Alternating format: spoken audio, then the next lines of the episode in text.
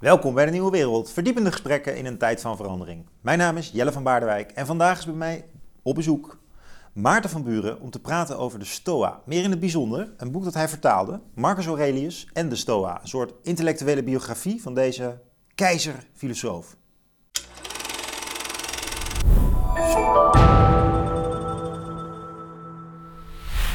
Heel goed. Ja, intellectuele biografie, dat is het.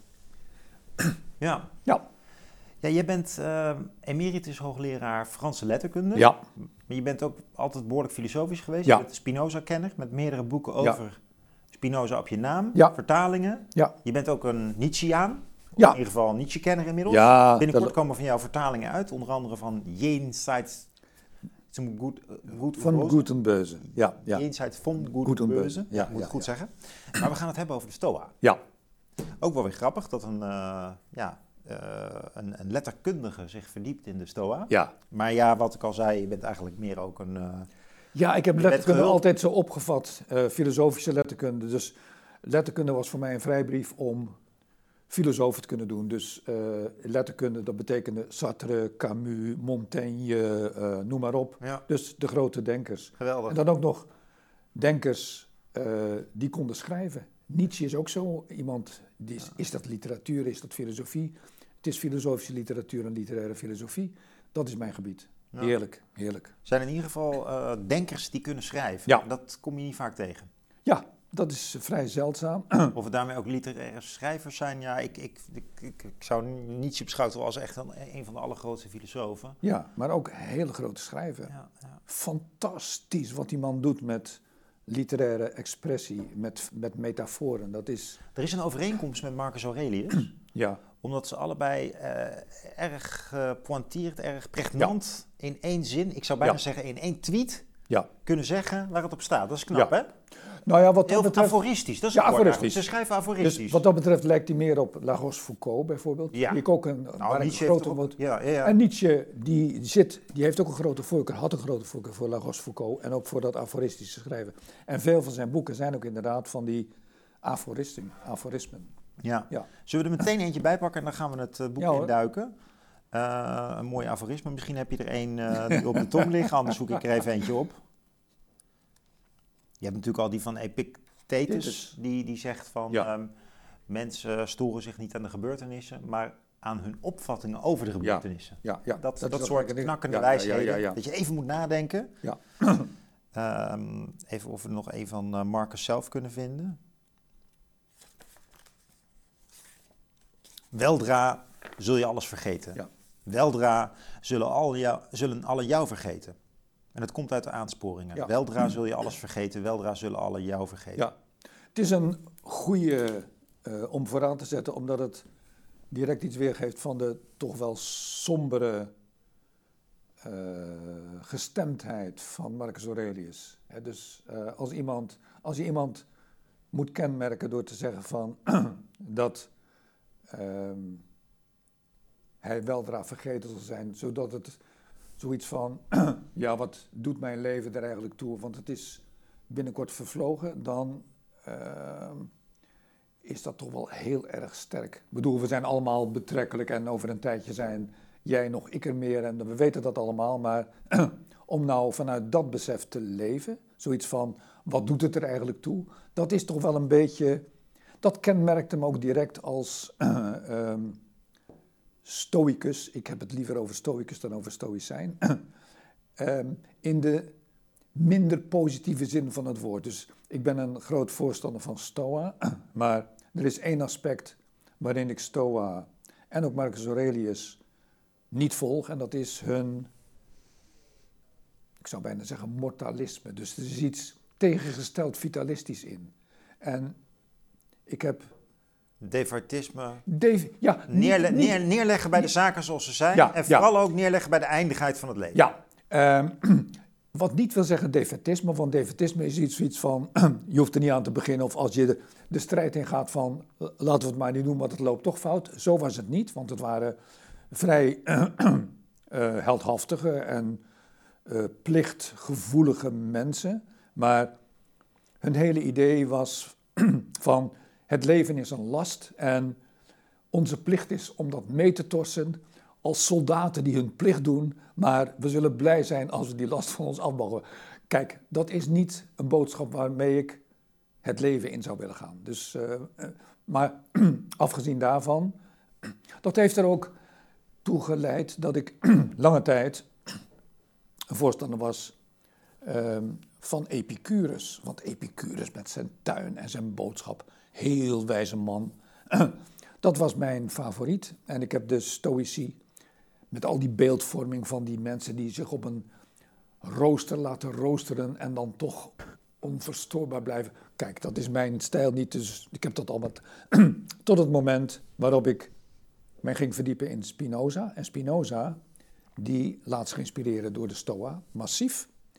En dus heb ik via Spinoza, ja, de grote Stoïci ben ik gaan lezen. En ook de inleiding van uh, Hado, met andere inleidingen. En die inleiding van Hado, dat is een van de drie. Jij noemt dit een inleiding, dit boek? Een inleiding in de Stoa. Oh ja. Kijk, zo heb ik het, het, is gelezen. Voor de, voor de kijkers en de luisteraars nog belangrijk. Dus dit, dit, boek van jou, dit is een vertaling van Hado. Ja. Hij schreef het in 92. Ja. En jij hebt het in 22 uh, Ja. voor, de Nederlandse, uh, voor de Nederlander vertaald. Ja. Ik noemde het even een intellectuele biografie. Ja. Maar jij zegt eigenlijk ook, het is ook een inleiding in de Stoa. Ja. Het klopt allemaal eigenlijk. Het Ja. is een biografie in de zin van, we leren hem wel een beetje kennen. Ja. Marcus Aurelius. Ja. Een beetje. Ja. Ehm, Kijk, en het is, het is een inleiding in de Stoa in de zin van Ja. dat jij heel mooi schetst, of Hado, of Ja. ja. Ja, goed, je hebt het vertaald, je hebt het je duidelijk ook toegeëigend.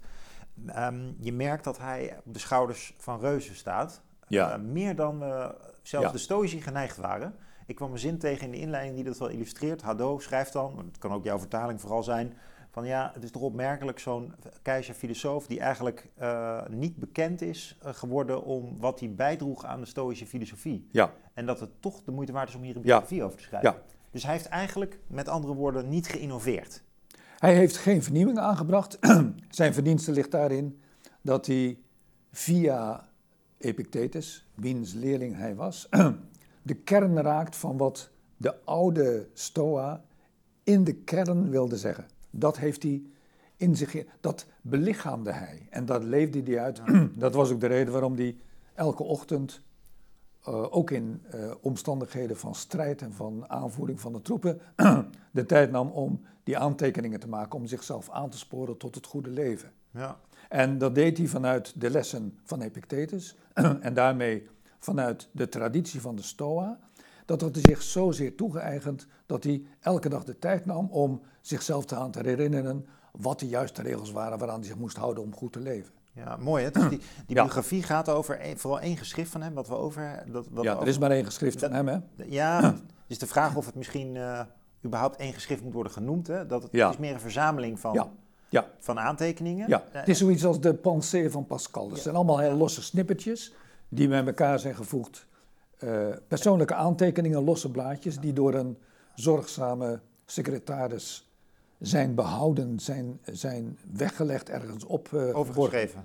Ja, en daarna zijn overgeschreven en die overgeschreven blaadjes zijn wonderbaarlijk genoeg behouden gebleven. Dat is echt een wonder, want hij schreef het niet, uitdrukkelijk niet om gepubliceerd te worden. Hij schreef het aan zichzelf. Dat was ook Ja. de titel van, dus geschrift voor mijzelf, om zichzelf te aan te herinneren van...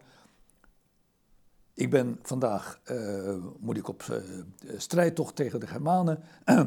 ik moet bedenken dat ik zo leef en dat ik mijn mensen zo toespreek en dat ik dit en dat.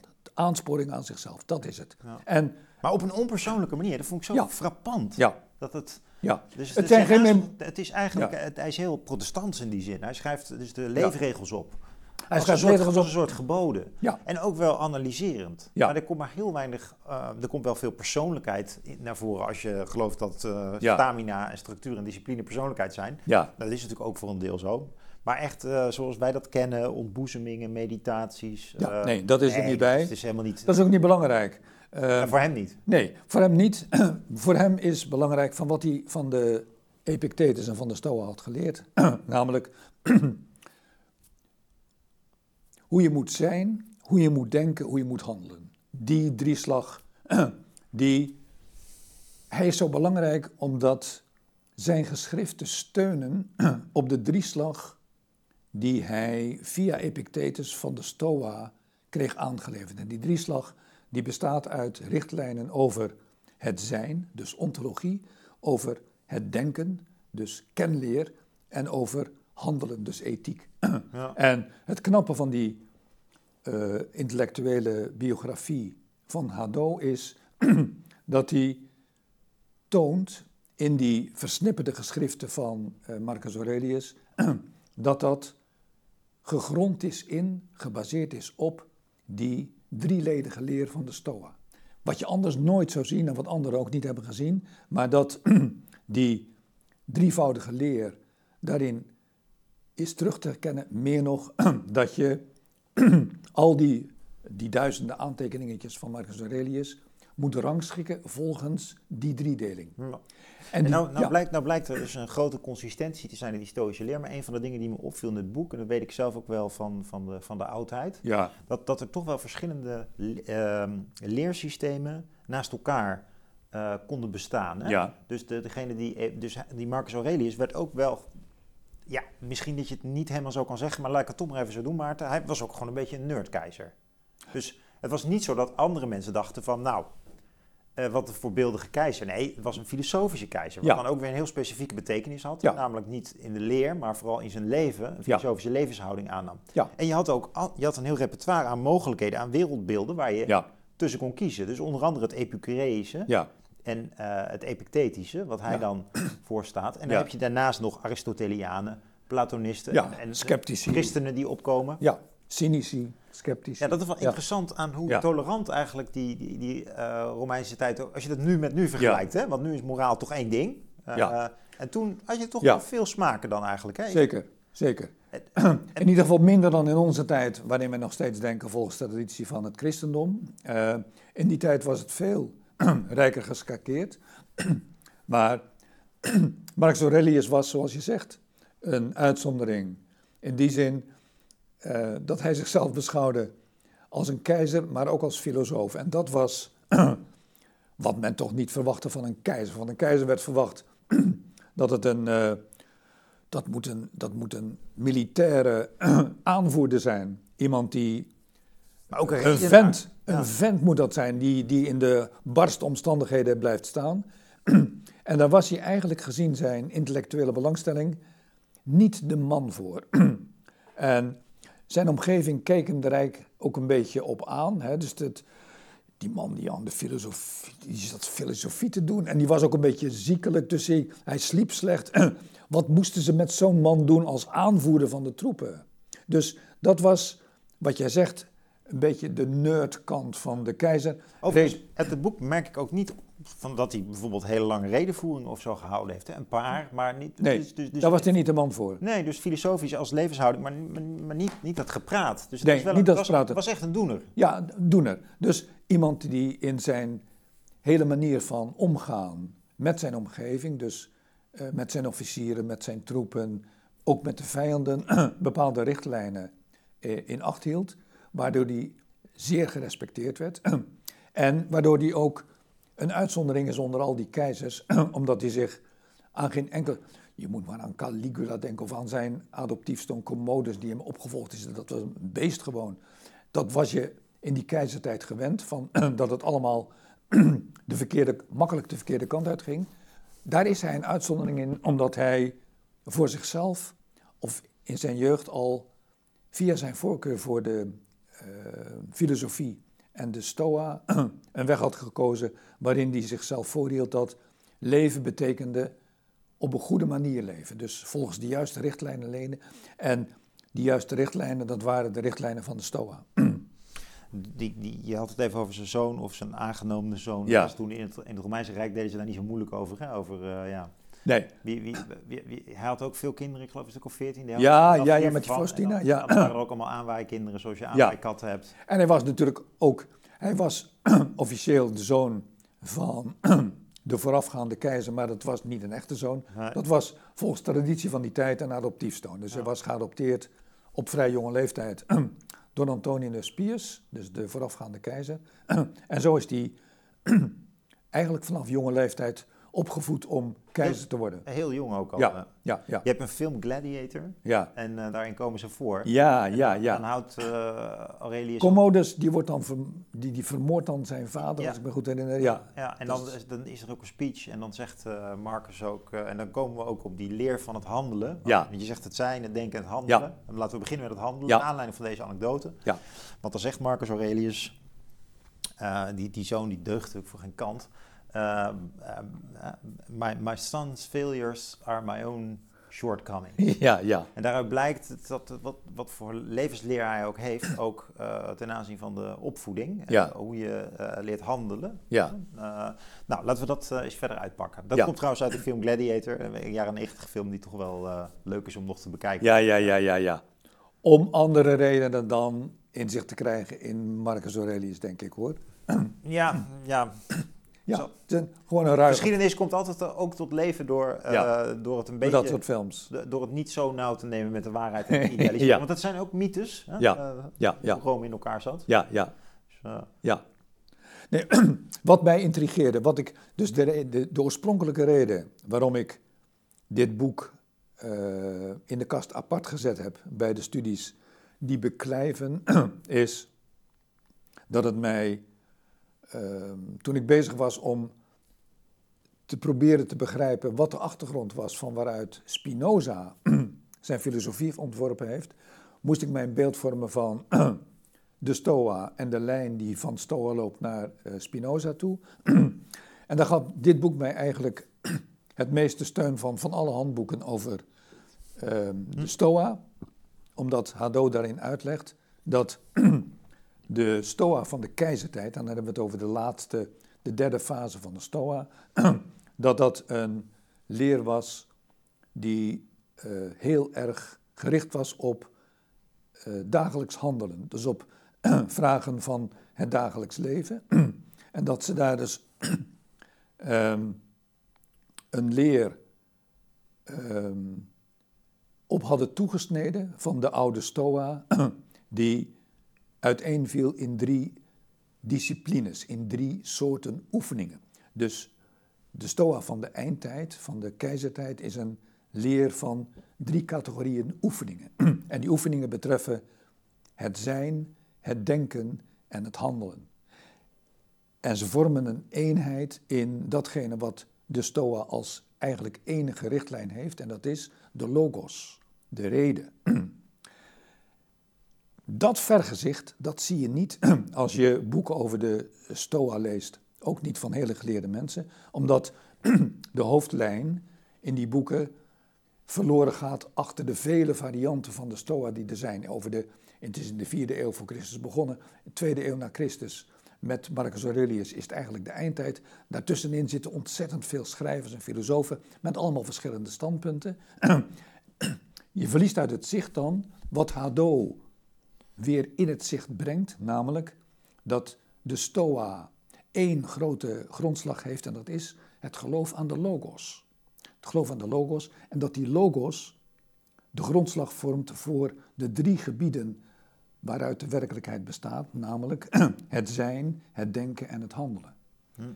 Dat was voor mij een eye-opener. En het was vooral een eye-opener omdat uh, Epictetus en in zijn spoor Hadot uitlegt dat het zijn, het denken en het handelen stoelen gegrond zijn in de logos, omdat het zijn, dat wil zeggen de wereld, het universum in zijn totaliteit, dat is natuurlijk materie, uh, zo oneindig als je maar kunt zien, maar het is, zoals zij het zeiden, denkende materie. Het is materie die bewogen wordt of die ontstaat uit een beginsel, uit een principe dat uiteindelijk leidt tot de wereld die wij om ons heen zien. Ik hoor inderdaad bijna Spinoza hierin terug. Exact, exact, maar dat is het. Maar En- de paradoxie is wel, vind ik, even ook gewoon vertrekkend vanuit wat men normaal gesproken onder Stoa verstaat. Ja, Eh, veel meer het eh, beeld van amor fati, van Ja. dit is nu eenmaal het lot, woord dat ook vaak valt. het, het En- is een, en- een van de aspecten die je bij de, Ja. bij de ethica komt, maar dan... Maar laat ik hem nog even af, Ja. dan kun je erop reageren, want ik denk dat veel mensen Ja. zo'n ehm, primair idee hebben van. Ja. Ik zelf in ieder geval ook. Dus dat je staat in het leven. En sommige dingen, daar kun je lang over nadenken. Ja. Of daar kun je op een bepaalde manier op handelen. Maar je moet toch accepteren dat de, eh, dat de realiteit nu deze wending met jou neemt. Ja, En eh dan moet je je in schikken. Ja. Hè? En, ehm, dat en, en het gaat er wel om dan hoe jij daarmee omgaat. Dus om jouw intentie bij de gegeven werkelijkheid. ja, Maar niet omdat je nou per se wil dat alles, bijvoorbeeld er is veel ongelijkheid. Of Ja. bijvoorbeeld er is een ehm, eh, maatschappelijk ontwrichtende situatie. Maar je moet toch gewoon eh, met je eigen leven verder. En je kan, je kan niet alle problemen van de wereld oplossen. Dus je schikt je er ook op een bepaalde manier Ja. in. En daarom vind ik het Wat je dat niet ziet- van alles een logos is. Want ik zou dus zeggen, is het niet zo dat het eenvoudige beeld van de Stoa is dat je zegt, nee, ja, maar het leven is ook het leven. En de logos heeft zijn eigen beperkte plek. Je zegt het zelf al, dat is een simpel beeld. en je moet voorbij dat simpele beeld eh, van aanpassing en je schikken in de gegeven werkelijkheid, omdat je moet inzien dat het aanpassen aan de gegeven werkelijkheid, het amor fati, betekent niet dat je je neerlegt bij schikt in de omstandigheden zoals ze gaan je voordoen, maar dat je, je leert neerleggen, je leert schikken, je leert voegen. Het is meer dan dat. Het is amor fati, het is de liefde voor het noodlot. Je leert je voegen naar de grondlijn van het grote beweeg. En het grote beweeg, dat is de logos die onder andere dingen ligt. Dus het geloof van de Stoa is dat het universum, de wereld zoals wij die kennen, gestuurd wordt vanuit een innerlijk principe dat de logos heet en dat God is. Dat was het geloof van de Stoa. Dus Dus er het is wel een vroom filosofisch systeem ook. het is een vroom filosofisch systeem, maar hun vroomheid richt zich op een, als je het al een God wilt noemen, op een immanente God. Dus een God die in de materie zit en die het denkende beginsel is van die materie. En als je dan kijkt naar. Kijk, ze verdelen de, de, de Stoa verdeelt de filosofie in drie gedeeltes. In de fysica, dus hoe zit de wereld in elkaar? In logica, wat is denken? En in ethica, hoe moeten we handelen? En het, de schoonheid van hun systeem is dat die drie onderdelen van de filosofie allemaal wortelen in dat begrip logos. Dus logos ligt als eh, samenbindend principe onder de hele werkelijkheid. Maar logos is ook het beginsel dat onder ons denken ligt, logica. Dus de, wat, wat is het beginsel waar volgens ons denken Ja. eh, marcheert? Dat is eh, logica. logica in de zin van logos. Dus als jij juist wil denken, als jij juist wil leren denken, dan betekent het dat je je denken moet leren voegen naar de grote logos die onder alle dingen ligt. Dat, daar zit de training in. Dus de discipline van het denken, dus de discipline van de logica. Wat de logica van de eh, stoïci jou leert, is dat je je denken via de taal leert aanpassen aan het beginsel dat beide delen, namelijk de logos. En als je dan ook nog ziet dat ze trekken dat door. Dus de, ze beginnen de filosofie met een vraag van hoe zit de werkelijkheid in elkaar? Dat is gestand in de logos. Hoe moeten wij denken? Wij moeten denken in aansluiting op de grote logos met onze kleine logos in ons hoofd. En dan volgt daaruit de grondslag van hoe je moet handelen. Hoe moet je handelen? Je moet handelen door aan te sluiten in jouw handelen op datgene wat de logos van jou vraagt. Sluit aan op datgene wat de natuur jou ingeeft. Katafusin, dus Nou, je moet nou, volgens je- de natuur leven. Een- aantal keer het woord oefening gebruikt. Ja. En ehm, zoals ik al eh, net al even zei, filosofie betekent voor die Stoa ook echt wat anders dan tegenwoordig betekent. Ja. Namelijk, het is meer zeg maar, zoals het in het boeddhisme eh, wordt beoefend. Het Ja. is een houding, Ja, een gecultiveerd leven. ja, ja. Veel van die stoïci hebben ook überhaupt geen boeken geschreven. Dus eh, in die zin zijn we hier bij de Nieuwe Wereld ook wel weer meer in die traditionele filosofie. eh, nee, maar de, dialoog, Ja. de, de, de werkelijke gedachtenwisseling. Ja. En, maar het gaat niet eens alleen maar om gedachtenwisseling. Het gaat ook echt om dus letterlijk de houding in het leven. Kun je dat nog eens een beetje uitpakken hoe dat er dan uitziet? Want hij schrijft dus voor zichzelf die aforismen. ja. Eh, overigens ook in een andere taal, hè, dat begreep ik, in Ja, het Grieks. Grieks. Terwijl hij zelf dus in Rome woont. Ja, dus het ja. is wel interessant dat hij dat dan in het Grieks doet. En met zoveel zorgvuldigheid. ja. Intellectuele Romeinen die schreven in het Grieks. Hè? Dus zeker als ze een beetje zich verdiepten in filosofie, want de leraren filosofie dat waren Grieken. dus als je Hm. maar ook nog tijdens Marcus Aurelius? Ja, ja, ja. ja, dus ja, ja, ja. hoeveel jaren Romeinse Rijk hadden we het Ja, ja, ja, ja. Maar dat is Hellenisme. Dus Hellenisme betekent ook dat men de Griekse cultuur overneemt en met name de Griekse filosofie overneemt. Ja. En dat dus, ja... Waren een beetje de Amerikanen van dit moment van toen, hè? Dus de, zoals we nu het Engels doen dan. Uh, was de lingua franca. Ja, maar Engels heeft natuurlijk niet die chique uh, klank die het Grieks en de Griekse filosofen hadden in de Romeinse tijd. Dat, dat was echt iets heel verfijns. Ja. Um, en uh, Marcus Aurelius, om zich te verdiepen in de filosofie en in de richtlijnen van handelen en al die dingen meer, die ging te raad, die ging op school bij uh, Griekse filosofen. Ja. en dus, wat dat... zij hem leerden, via de laatste fase van de uh, Stoa, was dat filosofie volgens de Stoa betekent oefening. Filosofie is oefening. Ja. En wel oefening volgens de drie genoemde gebieden van zijn denken en handelen. Maar hoe oefenen, dus we hebben dat denken ja. al een beetje uitgepakt. Ja. Uh, ook in combinatie met de zijnsleer al meteen. Ja. Want dat uh, ging om de logos en de kleine logos Ja. in ons hoofd. Ja, En dat je daar uh, getraind over na kunt denken. Maar nu Ja. het handelen, de ethica, dat is denk ik ook datgene wat echt nog actualiteit heeft in de Stoa. Want, want de zijnsleer en de logica, ja, daar hebben we Ja. zoveel wetenschappelijke ontdekkingen op gedaan en zoveel andere metafysische geschriften op overgeleverd. Maar die, die handelingstheorie lijkt in het bijzonder Ja. actueel, eh, zou ik zeggen. ja. Maar hoe oefende hij dat dan? Was, was, luisterde hij dan een soort van collegezetting bij Epictetus, die, die, die sprak over een dilemma-situatie hoe je daar? Oefening in alle gebieden is buitengewoon praktisch. Dus ehm, oefening in wat het zijn is, betekent je oriënteren op eh, het samenbindende principe, op de samenhang in de dingen. Dus de dingen hebben een natuurlijke samenhang, dat is het denkende gedeelte die in de materie is ingebed. Het is een immanente God.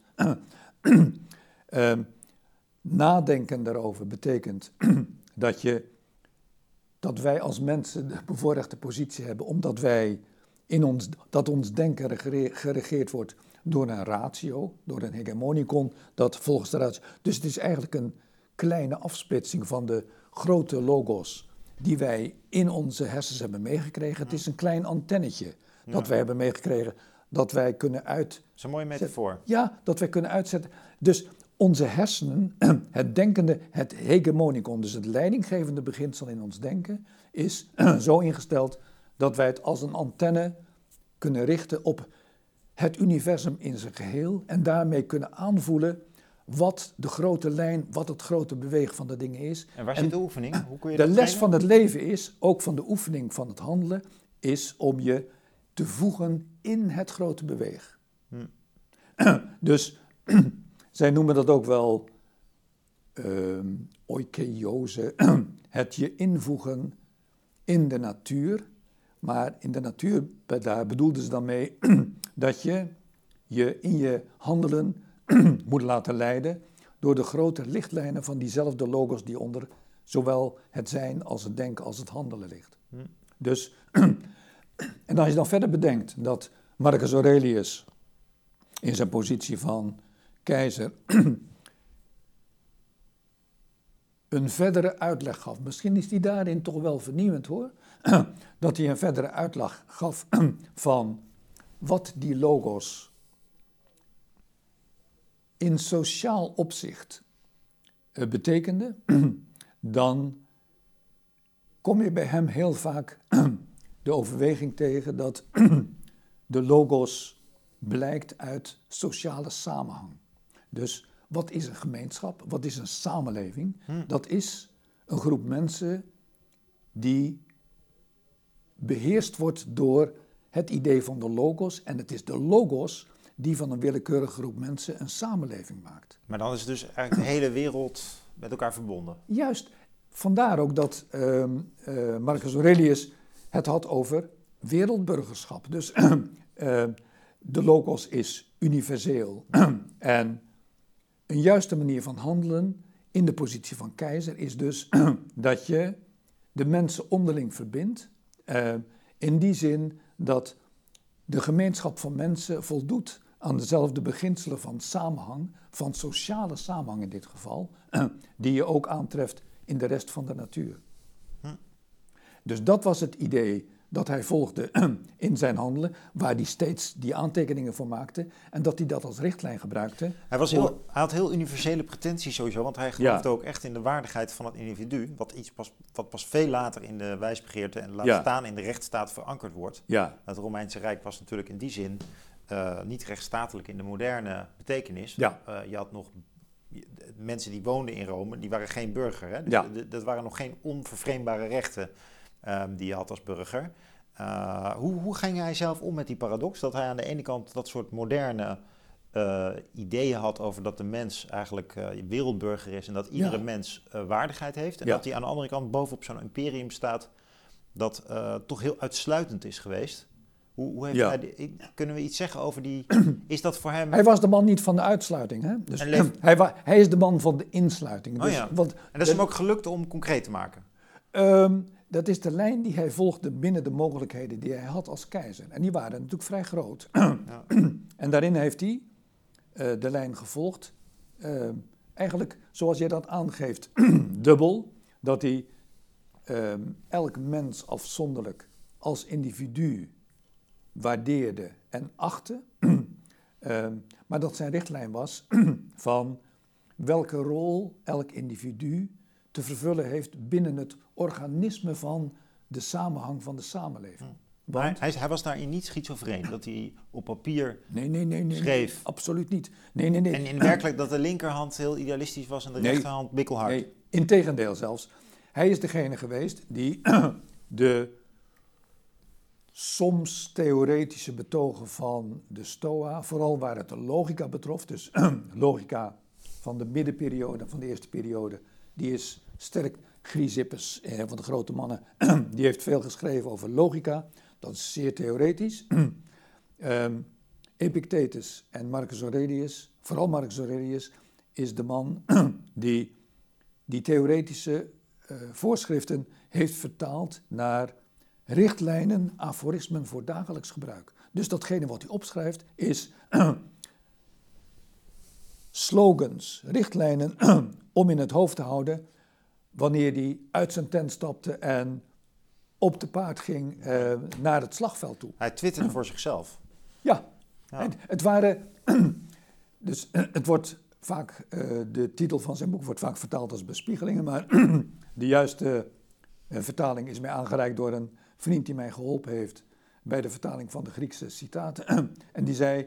De juiste titel zou moeten zijn aansporingen. Dat is het. Dat is wat hij schrijft elke dag. Met een paar regeltjes. Dat zijn aansporingen tot zichzelf. En dan oriënteert hij zich op de lessen van Epictetus met name. En via Epictetus op de oude grondleggers van de Stoa. Nou Maarten, je hebt ons heel erg enthousiast gemaakt voor dit boek. Eh, een vertaling die jij maakte van Hado.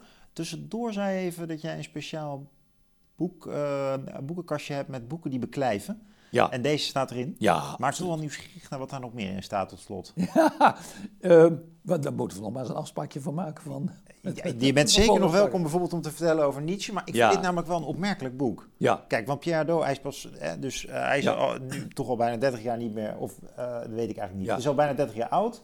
Hij is al een tijdje dood, een jaar of tien denk ik.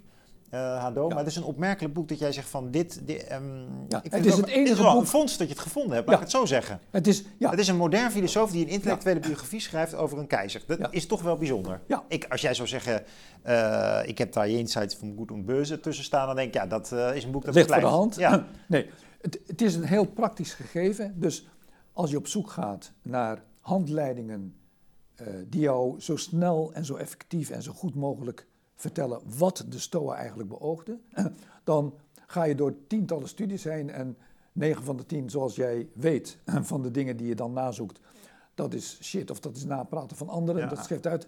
Uiteindelijk blijven er, wat de Stoa betreft, voor mij drie boeken staan. En dat zijn oriëntatieboeken voor mij, die mij hebben geleerd wat. En Dit is er een Hado, van. Hado is daar een bijzondere van, omdat Hado mij uitlegt dat de Stoa een leer is van drie disciplines, zijn, denken, handelen, die allemaal gestoeld zijn, gegrond zijn in de logos. Ja. Kijk, fantastisch. Nou, als ik er dan één aan mag toevoegen, als jij het beperkt tot één eh, boek, dan toen ook toen ik dit las, toen dacht ik eigenlijk, als je je wil verdiepen in de Stoa, lees dan Epictetus verzameld werk. Ja. In bijzonder natuurlijk het handboekje, dat zijn de Ja. laatste, dat zijn Ja. de laatste eh, eh, aansporingen, om dan maar de taal van Marcus te gebruiken. En in dit boek leerde ik dat hij echt heel erg eh, de leerling blijft van Epictetus. Ja. Maar, soms is het ook, innovatie kan ook zijn dat je iets bewaart wat goed is en in eigen woorden brengt. Hè. Je hoeft niet altijd eh, in die zin iets anders toe te voegen. Iets kunnen conserveren en vitaal houden Ja. is, is een kunst op zich. En dat kan Marcus. Bovendien was hij ondertussen ook keizer. En Epictetus was maar gewoon een filosoof die, Ja. die sprak. Maar toch, hè, het verzameld werk van Epictetus, dat moet je eigenlijk hiernaast lezen. Ten meer omdat Marcus Aurelius eh, hoef je niet echt aan te schaffen, omdat het zo eh, royaal wordt geciteerd in dit boek.